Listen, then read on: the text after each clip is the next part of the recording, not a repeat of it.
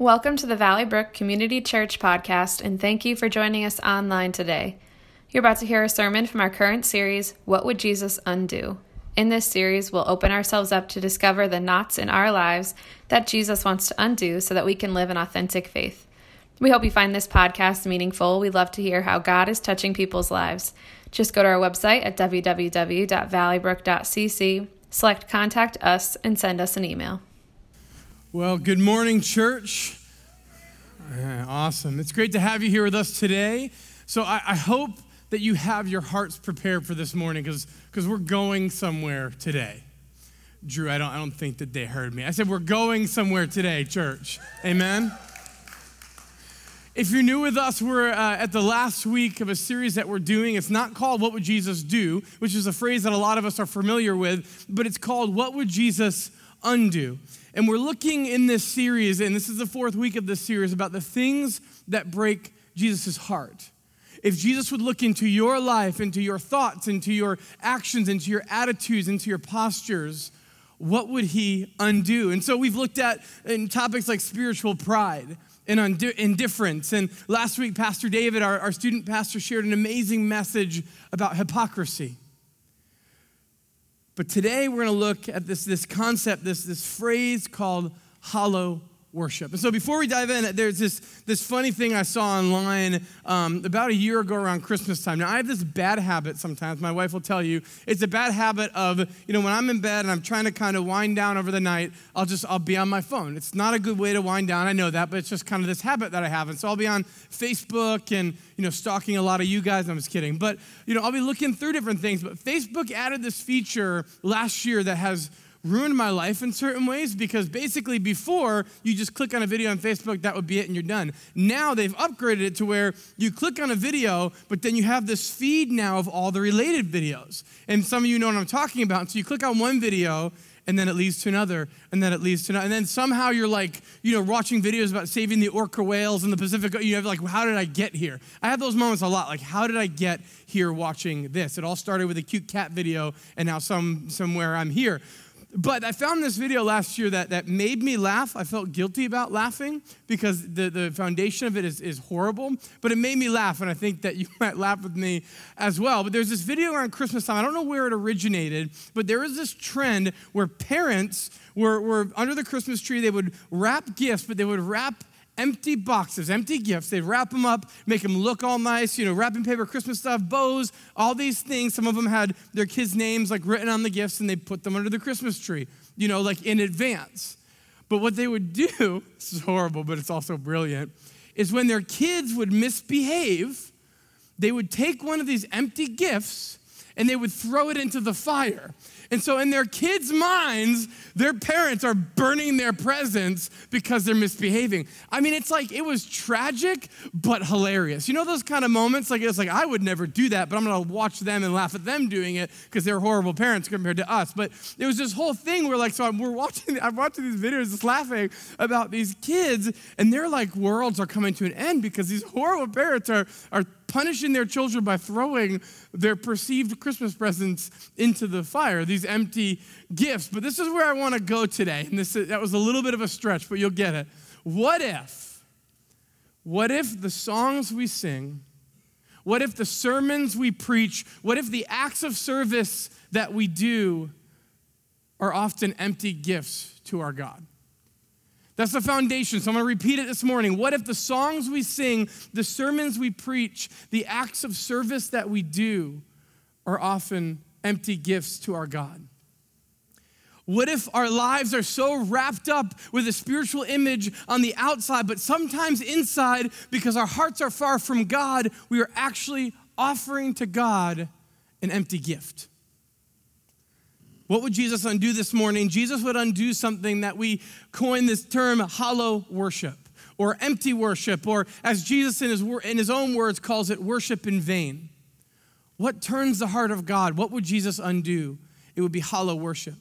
Today we're going to dive right into scripture. We're going to be in Matthew fifteen for a bit. Matthew fifteen starting in verse one. And, and we've been looking at in this whole series this dynamic between Jesus and the Pharisees, Jesus and the religious leaders of the day. And so we've seen week in week Jesus kind of challenging the norms of the religious law.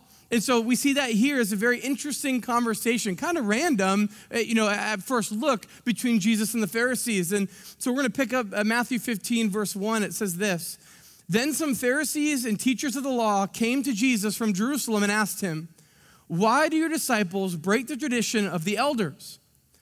They don't wash their hands before they eat.'" So they're coming to Jesus and they're saying, What, what's up with your guys? Like, they're, we're eating, but they didn't wash their hands. And so, you know, I think that that's a valid question sometimes. I wouldn't necessarily ask that to somebody about adults, but, you know, we all know that we should wash our hands before we eat. Our hands can be gross, it's dirty, but it's not here. The context of the situation, if you dig deeper, shows that it had nothing to do with physical cleanliness in the way that we would think, but it has to do with ceremonial cleanliness. The obsession these Pharisees had was with this thing called ceremonial cleanliness. And so the question is, is why? Why did they care? Why did they care so much to point it out to Jesus, to call out his disciples? Because to a devout Jew, which these Pharisees were, they were the leaders of them. There were two ways to look at something. There were two categories for everything: clean and unclean. So, so animals, you have clean animals and unclean animals. Food preparation, clean and unclean. You know, things that you touch could be clean or unclean. You know, if you had any type of bodily discharge, you were unclean. If you had a skin problem, you were unclean. If you touched, you know, a dead pig, you were unclean. If you touched a dead body, you were unclean. And the problem is, is that if you're unclean, uncleanliness, ceremonial uncleanliness was also contagious. In, in, in one way of thinking. It was like cooties in third grade, where like if, if that boy has cooties, if you go near that boy, you catch cooties, and everybody around you, now all your friends have cooties, and it's like this cootie nightmare. It's a little different than that, but, but the problem was is that if you were unclean, you could transfer it. So let's look at like if, if there was a mouse, an unclean animal, and the mouse touched a cup, then the cup was unclean. And if you touched the cup, then, then you were unclean because the cup was unclean. And if you touched your spouse, your spouse was unclean. And it was this cycle of cleanliness. But here's the problem. If you are unclean, in the eyes of these Pharisees and devout Jewish people, you are unfit to worship. If you were unclean, you were unfit to worship because of the law. So the question would be, you know, what do you have to do to become clean again? You know, well, okay, so I'm unclean. I mean, obviously, through that whole list, you can see that it was easy to become unclean. So what, what do I have to do to become clean? So there was this crazy ritual that they did, this ritual that was very important, and it was pretty elaborate. And so what they do is they, they took what was called, this is literally what it's called, it's called a quarter of a log of water. A quarter of a log of water. I told my band, if anybody can tell me what that is, I'll give them ten dollars. I had to look it up. A quarter of a log of water, I'm no joking, is enough water to fill one and a half eggshells. That's, that's what it says. And so they took a quarter log, so an, um, one and a half eggshells of water, and then they would put their hands in the prayer emoji position. They put their hands like this. The younger people understood that joke. I'll explain it to you older people later. So they put their hands like this, and then they would have somebody else, uh, you know, a friend or whoever, pour the quarter log of water over the top of their fingers. They, so their fingers would be pointing up towards the sky. Now, the reason that they did this is because when you poured water over unclean hands, the water became unclean, right? Because that's the whole transfer thing. And so it would drip to the ground, but like if their hands were like this, then the water would be clean, it would hit their unclean hands, it would drip down their arm, it would make their arm unclean. It was this whole domino effect. So they would do this, they would let the water drip over their hands, and then they would do it again, they'd flip their hands over, they'd put another quarter log over this hand, and then they would wipe their hands together, and they were considered clean. And a de- devout Jew, honestly, wouldn't just do this like once a day in the morning. They would do this so often. They would do it in between courses in a meal. Like they would do this ritual before they ate their burger, and then do it before they ate their tater tots, and then do it before they had their chocolate shake. Like it was something that they did all the time. So when they saw Jesus' followers not going through these rituals, they just didn't get it. Because their whole job was to, to follow the law and to, and to enforce the law to the letter of a T, and so they didn't understand. So they're asking Jesus, why don't your guys, why don't your people wash their hands? They're unclean. And Jesus unleashes on them. I love these moments that Jesus had. And he looks at them, and it's like, you're not treating people right. You're not treating people with respect. You aren't showing love to others, as we see as a commonality with the Pharisees. Your heart isn't connected to God. And here's the key. You're obsessing over the externals, but internally, things aren't right. You're obsessing over the externals, but internally in your life, things aren't right. He says this to, uh, to the Pharisees in Matthew fifteen, seven. He says, you hypocrites, you hypocrites. And then he quotes the Old Testament prophet Isaiah, and he says, Isaiah was right when he prophesied about you. These people honor me with their lips, but their hearts are far from me. They give me lip service, but their hearts are far from me, and thus they worship me in vain. Their worship isn't pleasing to me. On the outside, it looks like worship. On the, I mean, this was a, an act of worship in their minds. On the outside, it looked like worship, but because the inside wasn't right, it was simply an empty gift. It was worship in vain. It was hollow worship. It's worship that doesn't touch the heart of God. So what would Jesus undo this morning? He would undo a show on the outside. He would undo a hypocritical expression. He would undo a pretend faith. He would undo a, hey, everybody, look at me. I'm kind of a Christian, but truly on the inside, your heart is very far from God. Now, church, I would say this morning that I think this is something that our church, being in leadership at this church for a long time now, this is something that our church can really grow in. And that's not me pointing fingers. That's me jumping down with you and saying, our church has so much room to grow in our passionate expression of worship to God. In fact, I actually believe that this is one of the, the areas that all of us, because sometimes we look at topics that might be more relevant to, to some than others in different seasons of life, but this is a topic that every single one of us, no matter where we are in our faith journey, has room and potential to grow in. And so I want to talk for a few moments, because we're using this term worship, but I want to talk for a few moments about what worship is and what worship isn't. Because I think that there's a big misconception, especially in church culture and in Christian culture, with what worship truly is. See, a lot of times when we talk about worship, we talk about music, right? We're thinking music. We're thinking, well, what just happened back here, that was worship. That was the worship part of the service. Now we're going to go to like the Bible part. And then, and we, we think in these ways. And by the way, to give Chris a little credit, doing that little kick drum thing the whole time is like a workout, okay? But so, but we, we again, we say that this is worship. We think about things like style of music. Like, I like this style of music, but I don't like that style of music. We think about the worship environment, like, you know, the worship environment should be reverent and should be honoring and respectful to God. Or maybe some of us think, and, and I more fall in this stream a little bit, of worship should be rowdy and it should be exciting and it should be passionate and we should go for it. You know, some of us, it's about song selection. I have this conversation a lot, you know, like, I, I wish that we did the actual worship. I wish that we did hymns. That's, that's real worship to me, so I wish old liturgical hymns, or, you know, I, I love the newer relevant songs and they speak to my heart. I have both of those conversations on a regular basis. So the real question is, which one is right? Because we have these conversations as this versus that, and this better than that, and this more valuable than that, but which is right? How many of us this morning, by, by raise of hands, how many of you have ever been to a service that worship looked different than it did this morning? Raise your hand. So we've all experienced worship and some of the diversity in that. And honestly, when you think about it, with all the different people all over the world, with different races, life experiences, cultural music even, you know, if you travel different areas, you hear just culturally music sounds different. You realize that the creative ways to express worship to the goodness of our God are almost limitless all over the world. You know, I grew up uh, in this area. I grew up going to, you know, before Valley Brook was planted, you know, kind of in my elementary school years, I grew up going to a church that was way more traditional. Way more traditional than, than Valley Brook is today. And, and the church has since kind of, you know, gone more contemporary, but they were very traditional. I grew up, my setting growing up was we would dress up for church. We'd, we'd have a button-up shirt tucked in, slacks, nice dress shoes. We'd walk in. There'd be pews. You'd sit in the pews. During worship time, this woman would play the organ, and you'd take out the hymnal, and you'd sing the different verses, and, and that was worship. That's what I knew. And, and don't get me wrong, I'm not bagging that in any way. I'm not saying that that's bad. That was what I knew. I thought it was beautiful. There was something beautiful about standing around in a room of people and hearing voices lift like a choir, and it was just powerful.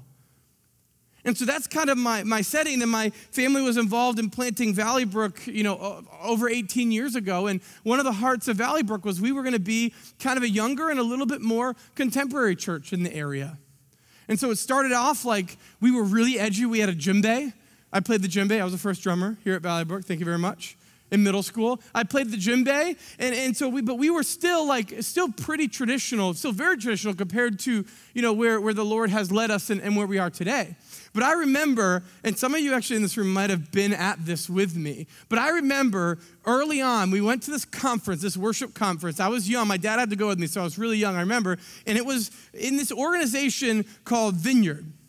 Now, the Vineyard is, is a great organization. It's a great movement of churches, but it's way more on the charismatic end of the worship spectrum, way more rowdy, way more expressive. I didn't know what I was getting myself into going on this trip, because I grew up kind of more, you know, traditional and whatever. And so, so I go on this trip and I walk in this room, and like, you know, a church is going to be rowdy when like you see the flags of the nations around, you know, the, the outside of the, the church. But I walk in, worship starts in like, I am like sensory overload with what is happening. I mean, people are getting up, they're jumping, they're dancing, they're yelling, they're like raising their hands. I'm like, do they have a question? Like, then it happened. Then the, the worship ribbons started coming out. And I'm like, what in the world is going on? And people are running around with flags and worship ribbons. And then like, it was like, a, it was like a Holy Spirit thing. There's this moment, no joke, where like probably ten women, all in the age of about seventy-five years old, all at the same moment,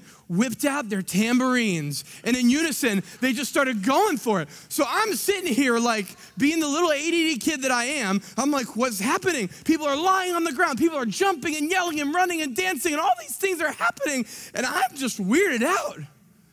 Just being, I'm confused. I'm like, that's not worship. Like, where's the hymnals? Like, there's words on this. What is going on? What's the ribbon thing? I don't get it. And so we went back and we debriefed as a group. And, you know, it, it was this moment where, but over the next few sessions, God did something cool in my heart. I was still weirded out in, in that, that, honestly, because I had a lot of growing to do just in, in my perception of faith and God and worship and all those things. But I had this moment where I'm like, man, the passion in this room, the pure passion in this room is something I've never seen before. And the Lord like just did something in my heart to where like even my worship, I remember like, and I was with my my dad, and like it was just, I remember sitting next to him and like, I think I raised my hand in worship for the first time. The Lord showed me something in that moment. See, again, we can talk about in worship, we can talk about liturgy and a cappella and drums or no drums, electric guitars, no electric guitars, hats or no hats, whatever. We can talk about traditional church or charismatic church. We can talk about fifteen minutes of structured worship or two hours of free worship. We're not doing that this morning, don't worry. We have to acknowledge, though, this morning, church, that there are limitless ways that we can express our passion to God around the world. So again, it comes back to the same question. With so many ways, which is best? Right? I mean, I'm part of so many worship blogs, and because I, you know, usually Pastor Clark is out this summer, usually I kind of sit in this role, and I love worship. I'm passionate about it. And so I study it. I'm a student of it. And it always is kind of like, which way is the best? And obviously, if it's something that you chose, you believe that it's the best way or the most effective. And so let's let's take the example of traditional service versus charismatic, you know, kind of more, um, you know, reverent versus rowdy is, is what I like to use. Which is better? The answer is both. Or... listen carefully, the answer is both or neither. Neither are right before God if the heart isn't right. See, in worship, we get caught in the weeds of all these other things that foundationally don't matter. Both or any expression of worship that honors God when our heart is connected to who He is. But no form of worship honors God if our heart is not right. Jesus said again, you know, you, you honor me with your lips. You give me the lips. You say the right things, but your heart is far from me. Therefore, your worship is in vain. It's hollow. True worship is a reflection of a heart right before God. Let's think about it this way. I, I have two kids. I have a four-year-old named Grace and a one-year-old named Noah. And so if my two kids on Father's Day came to me and they're like, Dad, we we we prepared you know a song to, for you. We wrote and prepared a song for you. They wouldn't say prepared, but we'll just go with that. We prepared a song for you, four-year-old, to express our adoration for you. And so they, they got together and, and you know they, they started singing, Dad, we love you, and, and started singing a cappella. But what, imagine if I was like, no, no, no, no, no, no, no. You don't understand, kids. That's not the style I prefer. When you tell me how much you love me, you need to do it in the way that I prefer. So none of this a cappella stuff. You know, I prefer having the right lights and the right atmosphere. I prefer having a praise band with big drums and electric guitars. I prefer, now one of you is going to have to be the worship leader. Who are we going to look to? So I prefer the worship leader, and because in the trend, you have to wear skinny jeans, you have to wear a really cool shirt. Uh-oh. But, like, I would never say that. I, w- I would never do that. At the same time, let's look at the other way. Imagine if they came before me banging pots and pans, Dad, I love you, and like just like this rowdy expression. I'm like, I stopped him again. I'm like, no, no, no, no, kids. Your father prefers a much more austere and serene and reverent environment. I prefer if you read some liturgy first, uh, because liturgy turns my heart. And you express it in a way that truly brings honor to me in the way that I prefer. I would never say that. No father would ever say that. You know, one of my greatest memories with my kids, this was probably about a year, well, less than a year, it was probably a couple months ago. We're in the kitchen, and, and my daughter's a, a fireball. She's crazy. She's awesome. And she's running around, and she's super creative, and she starts singing, Dad, I love you. Dad, I love you. And there's this moment where my son, who he's holding himself up on the wall, he sees what she's doing. He starts going, ah! Ah! And he's screaming. And it was like beautiful. And I'm sitting there, I'm like, this is what being a dad's all about. Like, it was so cool. True worship that pleases God, church, isn't about the style of music. It's about the condition of the heart. What would Jesus undo? He would undo hollow worship. We need to understand that today that Christianity is not a label, it's not a hobby, it's not an interest, it's not something that we just do, it's not a certain part of our lives. But if we call ourselves followers of Jesus, then Christ is everything. Therefore, our worship isn't limited to the songs that we sing or a section of a service. Our worship is the life that we live. I'm going to invite part of the band back up as we move in. And what I want to do in this moment is I want to I want to give you a moment to get your hearts prepared. Before we look into a little bit more of the practical application, I want to give you a moment to get prepared to think about who God is and visualize what he did for you. Because the way that we can get our hearts right before him is by reminding ourselves of who he is and what he's done. That God, through his son Jesus, the sinless and perfect son, who was obedient to death on the cross, who suffered, bled, and spit upon and died, defeated death, hell, and the grave. He rose from the dead. He ascended to the right hand of God the Father in heaven. It says in, in, in the Bible that he's sitting next to God, interceding on our behalf. He's praying for us. That God didn't leave us alone. Jesus didn't leave us alone, but instead he sent the same Spirit that rose Jesus from the dead to dwell within each one of us. We need to remember that our worship is in view of who God is and what he's done. See, when your heart is right before him, sometimes you creatively express your worship, your love, and your praise to our God to give him honor, because he's the only one that's worthy. So I guess the question this morning and where we're going to land this morning is, how do we do that? We've talked a lot about what worship is not, but what does it look like? How do we do that in our daily lives? And again, at church, I said this before, I think that we all, myself at the forefront, have so much room to grow in our expression and our passion in worship in all these ways. So I wanted this morning, as the guys play behind me, I want to give you some ways that we can grow in our worship. How do we express our worship? See, when our hearts are right before him, the first one is sometimes we bow in reverence. The psalmist said, come, let us bow down and worship. Let us kneel before the Lord, our maker.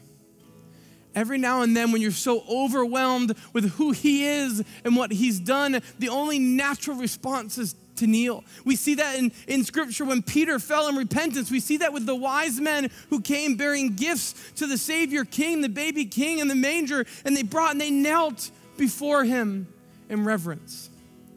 It's those moments when you can't even stand, so you fall down and you kneel. It's an act of submission and worship because of who God is.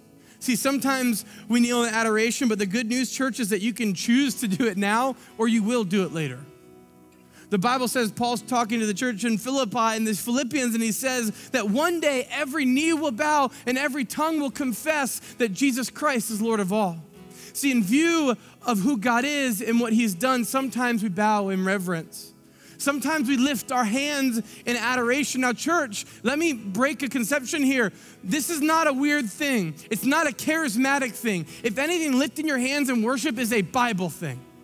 If we see in scripture, we see Paul in the New Testament, he talks about lifting up of holy hands. We see David writing in the Psalms, I will praise you as long as I live, and in your name I will lift my hands.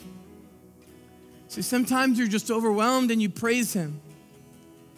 So I guess the cool thing is if you look at lifted hands, there's two key things that lifted hands symbolize in our culture of the world today. The first is this: you lift your hands when you're in a difficult place. You surrender. You give up. Sometimes for you, and I know for me in seasons of life, I've lifted my hands and I said, God, not my will, but yours be done.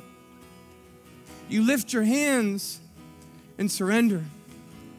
We see we lift our hands in surrender, but also when we lift our hands, we lift our hands in moments of victory. If you've ever been to a football game, when, when your team scores a touchdown, the automatic reaction, look at the crowd, is lifting the hands in victory. You're celebrating. Our team won. We won the victory. Here's the amazing thing, church. When we come before God and we lift up our holy hands, we get the same result at the same moment. I'm going to say it again. When we come before God and we lift up our holy hands, we get the same result at the same moment. At the moment we lift in surrender, you experience the victory you have in Jesus Christ. The moment you lift your hands in surrender, you experience the victory that you have in Jesus Christ. We lift holy hands. Sometimes we kneel before him. Sometimes we dance in celebration. Sometimes it just hits our whole body and we can't stop. Scripture says in Psalm one forty-nine, let them praise his name with dancing. We've all danced before. Maybe it's like you're doing your happy dance when you, you know, are, you got your new phone, you got your shoes, or you're eating a meal. That I, I dance when I eat good things. Like uh, that's like my happy dance, my food dance. Maybe you danced at your wedding. Maybe you danced when you were a kid when your crush asked you out for the first time and you're just stoked. You dance when your team wins. Well, you know, honestly, sports is a crazy conundrum of like this celebration where your team wins and you'll like chest bump a total stranger because you're so excited. Even now and then you see the goodness of God. You can't contain it, or every now and then. David said, and I think this is key for some of you in this room this morning, that God turned his weeping into dancing. He turned his mourning into a moment of celebration. I don't know who I'm talking to today specifically, but I know someone in here has been forgiven of so much by the grace of Jesus that he's turned your sin into a moment of praise. He's turned your lowest moment into a moment of goodness. You've been set free, healed, and forgiven. And sometimes the only reaction is to dance. We bow in reverence, we lift our hands in adoration, we dance in celebration. Sometimes we worship with a sacrifice of praise. The writers of Hebrews said, through Jesus, therefore, let us continually offer to God a sacrifice of praise. So in other words, we worship him when we feel him, and we worship him when we don't. We worship him when we see the blessings all around us, and we worship him when we're deeply hurting. We worship him even when we're joyful, and we worship him when we're low. We choose, even when we don't feel anything, we choose to worship, worship him with a sacrifice of praise, because our worship isn't based on our circumstances. Our worship is based on his character. That's foundational, church. Our worship isn't based on our circumstances. Our worship is based on his character. Maybe that's what some of you in this room here today will choose, that in the middle of your heartache, in the middle of your down moment, in the middle of these deep, dark valleys, you will choose, you will choose, intentionally choose to worship him with a sacrifice of praise. See, sometimes we worship him with a sacrifice of praise, but daily we lay down our lives as an act of worship. See, worship isn't just something that we do. It's not just these actions, but worship is who we are. Because of who God is, the way we live becomes an act of worship. Romans twelve, one, therefore I urge you, brothers and sisters, in view of God's mercy, to offer your bodies as living sacrifices, holy and pleasing to God. This is your true and proper worship. See, in view of who God is, in view of what he's done for you, your only response, the only natural response is to offer yourself as a living sacrifice to him daily. God, I worship you in the way I live. I worship you in the job that I love. I worship you in the job that I hate. I worship you when I'm healthy. I worship you when I'm battling cancer. I worship you when I have plenty, and I worship you when I have a lack. I worship you when my relationships are great, and I worship you when I feel alone, because worship isn't the songs we sing, it's the life that we live. Worship isn't the music out of my mouth. It's born out of my heart, and it's the way I live every single day. Church, can I ask you to stand this morning?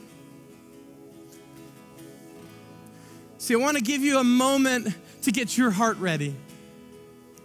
I'm going to give you a chance to worship God, and we're going to go back into a portion of worship before we go into communion, which is another form of worship. But in order to prepare our hearts, we need to ask ourselves the question, who are you worshiping? Who will you worship? Who is God? God is our rock and our redeemer. God is our righteousness. God is our deliverer. God is our defense. God is our strength, our shield, our salvation. Who is our God? He's the bread of life. He's the living water. He's the good shepherd. He's the true vine. He's the way, the truth, in the life. Who is Jesus? He's the light of the world. He's the Lamb of God. He's the Lion of Judah, as we sang about. Who is God? God is all powerful. He's all knowing. He's ever present. He's Alpha and Omega, beginning and again. Jesus is the soon returning, conquering King of Kings and Lord of Lords. And in view of who he is, we offer our lives as living sacrifices, holy and pleasing to God, because, church, because worship isn't the songs that we sing, it's the lives that we live. So some of you this morning, and I'm gonna ask you to be a little bold, some of you this morning that you are followers of Jesus, you desire, your heart was tugged this morning, and you want to worship God more passionately. You want to pursue God. You're, you're identifying, all right, Lord, I'm not giving you everything. If that's you this morning, if you want to pursue God more, I'm not gonna call you out, but I would ask you just to raise your hand. If you say, I want my worship to be more intimate, more passionate, just raise your hand. I'd love to pray over you this morning as you respond. Father, I thank you this morning for a group of people that desire to grow in our worship of you. Father, sometimes we bow before you in reverence. Sometimes we lift up holy hands. Sometimes we dance before you. But Lord, we pray that all the time we worship you in the way that we live. Father, help us make worshipers in the church, as the church, in the world, and in the way that we love. Lord, draw our hearts close to you so we can worship you in spirit and in truth. Stretch us, God. Challenge us, God. Push us, God, that we may, but we may never offer an empty gift, that we will never offer lip service to you. But Father, instead, our hearts would overflow with our love and our gratitude, and that would be our worship. Be pleased with our worship, God. So church, this morning, you can put your hands down. We're gonna go somewhere this morning. I said this to begin, and I'm gonna say this again to end. We're gonna go somewhere this morning, but the question is, is your heart ready? Are you ready to worship? Because we're gonna go into the presence of God. We're gonna lift up holy hands, and I would invite you to join me on that adventure. So as we, before we sing, I wanna read one more scripture as we prepare our hearts. Let me read this. It says, great is the Lord. He is most worthy of praise. Honor and majesty surround him. Strength and joy fill his dwelling. Give to the Lord the glory he deserves. Bring your offering and come into his presence. Worship the Lord in all his holy splendor. Tell all the nations the Lord reigns. Let the sea and everything in it shout his praise. Give thanks, church. Give thanks to the Lord, for he is good. His faithful love endures forever. Praise the Lord, God of Israel, who lives from everlasting to everlasting. And all the people, and all the people shouted, amen, and praise the Lord. And all the people shouted, and all the people shouted. Let's praise God together this morning.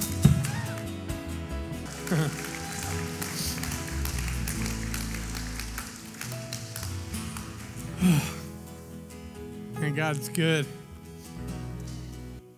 Worship isn't just the songs that we sing, but it's the posture of our hearts. My prayer this morning is that, that God spoke to you. My prayer this morning is that our church would move into a season where we don't care how we look, we don't care how it's perceived, but all we care about is passionately pursuing Jesus with all that we are. Because I guarantee you, church, if we can do that individually and corporately, this region will be changed for the gospel of Jesus Christ. Not just Connecticut, but New England, but the nation. And I firmly believe it begins, this revival that we talk about, I firmly believe it begins by refocusing our hearts on worship and what worship truly is. So this morning, I challenge you as you go, consider these things, pray on these things, help this be a daily, Lord, let this be a daily reminder to worship God. Maybe it's worshiping him in surrender. Maybe it's worshiping him in victory. Maybe it's worshiping him in times of triumph. Maybe it's worshiping him in the midst of. But I'll tell you what, God is good. His love endures forever. And he's never stopped loving you. Let me give you the blessing this morning, church. May the grace of Jesus, the love of God, and the fellowship of the Holy Spirit be with you now and forever. And may we worship him with our lives. Go in peace. Amen. Thank you for listening to our podcast. It is our sincere hope that it has blessed you. For more information, visit our website at w w w dot valley brook dot c c.